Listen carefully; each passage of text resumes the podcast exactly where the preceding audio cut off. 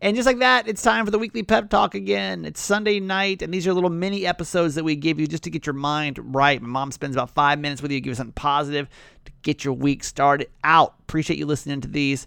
And without further ado, my mother and the pep talk right after this. When you need mealtime inspiration, it's worth shopping Kroger, where you'll find over 30,000 mouthwatering choices that excite your inner foodie. And no matter what tasty choice you make, you'll enjoy our everyday low prices, plus extra ways to save, like digital coupons worth over $600 each week. You can also save up to $1 off per gallon at the pump with fuel points. More savings and more inspiring flavors make shopping Kroger worth it every time. Kroger, fresh for everyone. Fuel restrictions apply. I finished reading a book that a friend recommended by Parker Palmer on the brink of everything grace, gravity, and getting old. And I wanted to share just uh, one little piece of this chapter with you. And he says, Move toward whatever you fear, not away from it. I try to remember the advice I was given on an outward bound course when I was frozen with fear on a rock face in the middle of a hundred foot rappel. If you can't get out of it, get into it. If, for example, you fear the other, get into his or her story face to face and watch your fear shrink as your empathy expands. I think those are wonderful words of wisdom for us, not only in our own personal lives, for us embracing the fears in our own life. I know I've always had a fear of the water. I work on that at the lake because I enjoy the lake.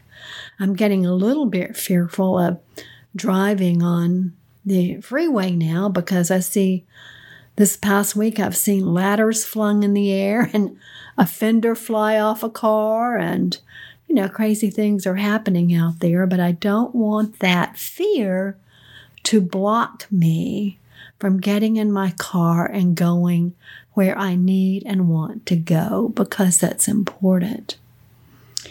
But he's speaking specifically about the people in our lives that we fear. And I'm thinking particularly about political figures right now. Um, there are many of those that I find fearful for our country and for our democracy. And so this week I'm going to try to look at them with new eyes it would be wonderful to sit down and have a face to face conversation with them. And I do recommend that you do that with anyone that you are struggling with or that you're fearful of having a tough conversation with. Sit down at the table, look each other in the eye, and listen to each other. And most often, you can find that you have more in common than the differences that you thought you may have.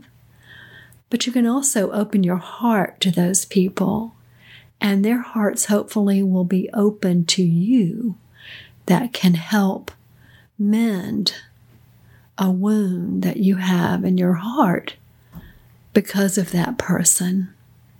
But I'm going to work this week on thinking about political figures because, of course, it's the season, it's the midterm elections, and we're hearing a lot of that nonsense. But to try to see them as children of God and people that were created and loved just as I am.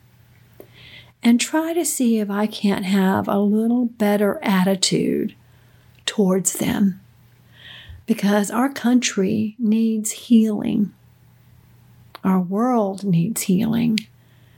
And if we can reach out to others and look them in the face and try to see them as fellow human spirits on their journey, then hopefully we can not only heal ourselves, but we'll heal others, we'll heal our country, and I dare say the world. It's one person at a time, and we're it. And I love you forever.